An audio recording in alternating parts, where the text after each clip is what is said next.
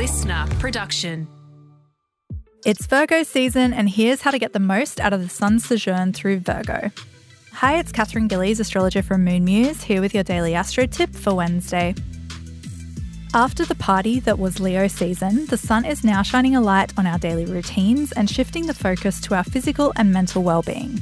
Virgo is ruled by Mercury, the planet of communication, our thoughts, and perceptions. And Virgo season is all about discernment and asking yourself what's got to stay and what has got to go. Set some new intentions for the health of your body, mind, and spirit. Cleanse your space, dust the corners of your life.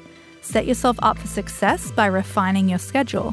Conceptualize new routines for easier flow with your daily tasks and this energy is all about practical love. Virgos love to serve, so how can you give back to your loved ones? That's all for today. Tune in again tomorrow morning for your daily astro tip, and don't forget to follow me on socials at Moon Muse.